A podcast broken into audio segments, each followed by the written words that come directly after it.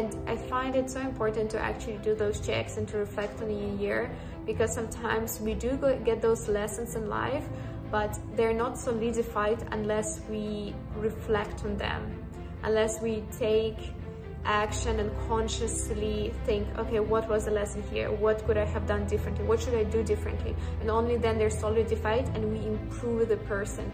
Otherwise, we just have these experiences that caused us scars, but we didn't really grow. Welcome everyone to Life with Lisa podcast.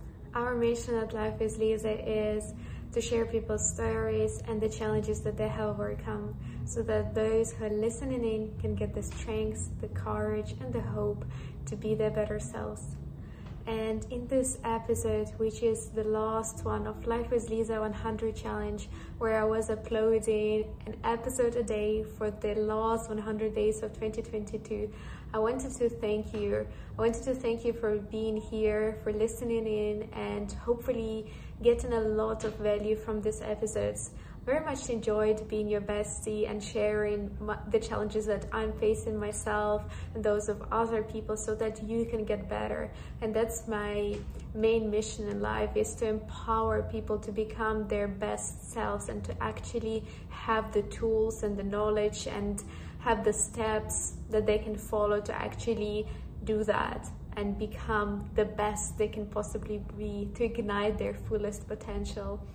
And in this episode, I wanted to talk to you about three of my biggest challenges in 2022, and also my main takeaways from those challenges, because I find in life, usually your biggest challenges lead to the biggest lessons, the biggest learnings, takeaways.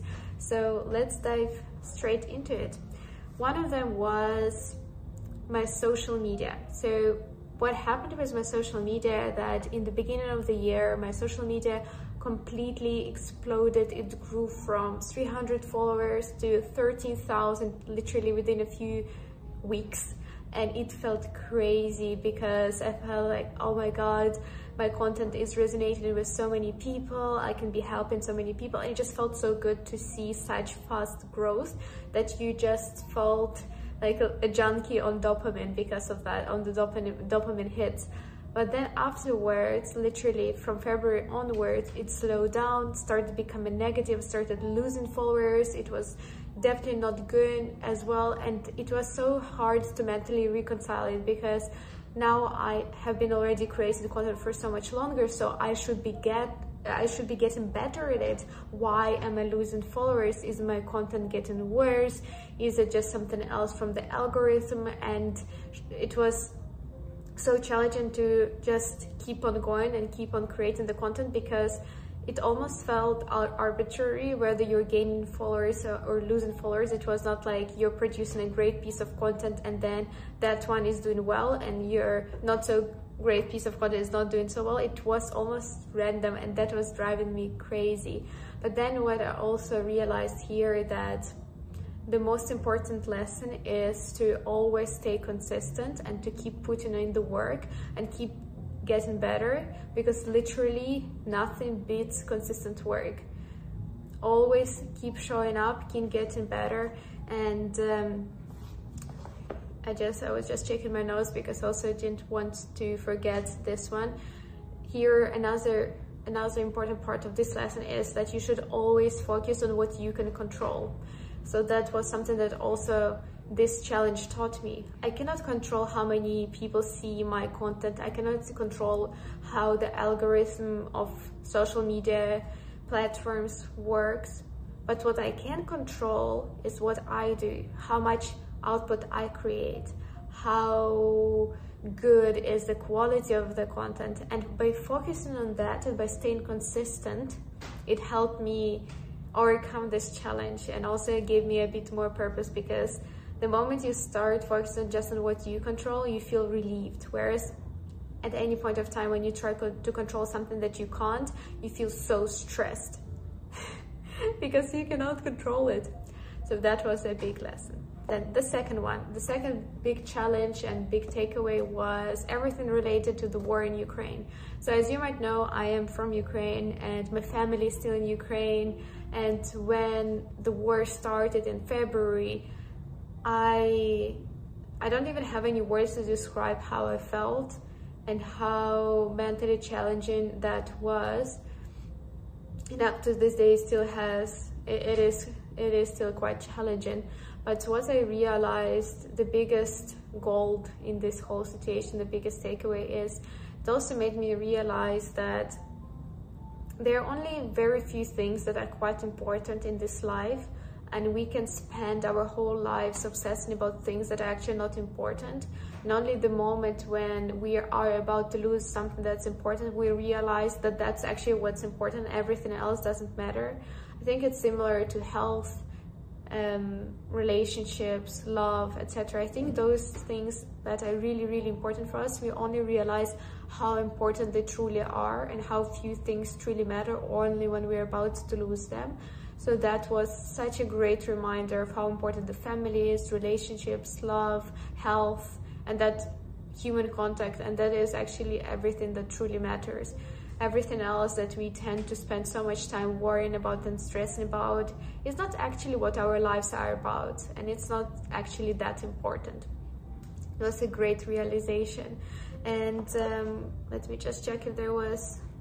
Yeah, there was one more related to the war. So another realization was that time flies so fast and life is so transient, and everything that we own in life can actually be taken away from us, which means that we truly own nothing and that we must enjoy everything that we have in this very moment and be grateful for it, because literally everything can be taken away in any second. And that makes you feel so grounded in gratitude for everything that you have at this present moment.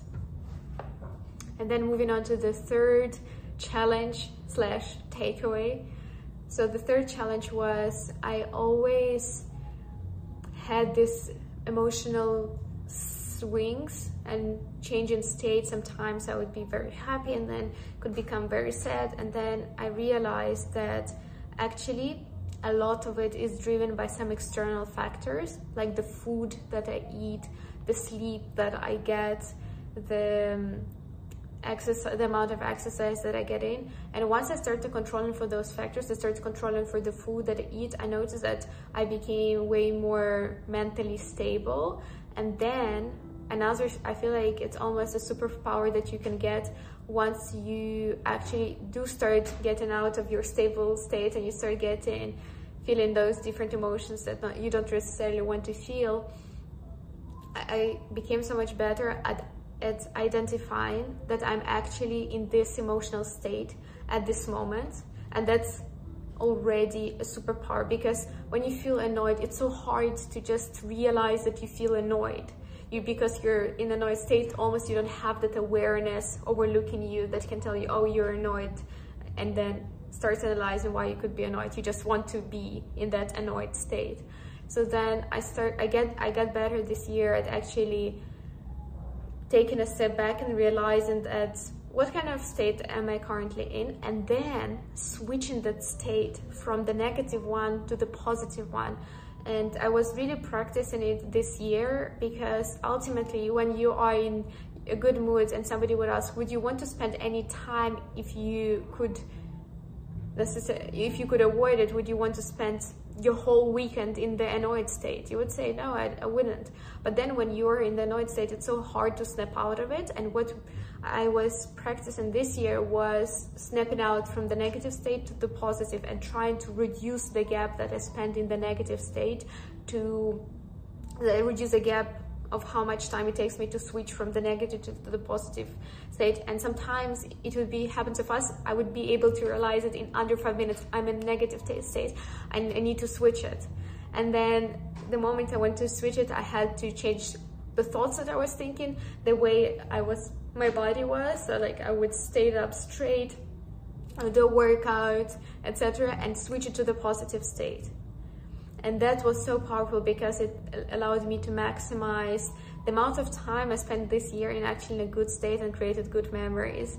And it's almost like a muscle that you train, switching those states in between negative and positive. So those three were the biggest challenges that I faced this year, and also the biggest takeaways.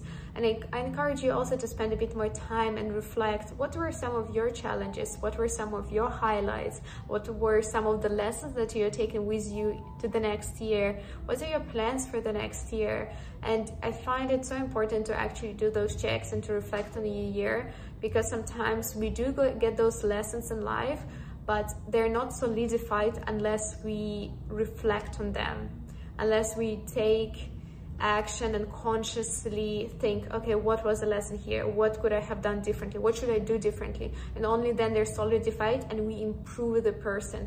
Otherwise, we just have these experiences that caused us scars, but we didn't really grow. So let's not waste those lessons, those challenges, let's grow.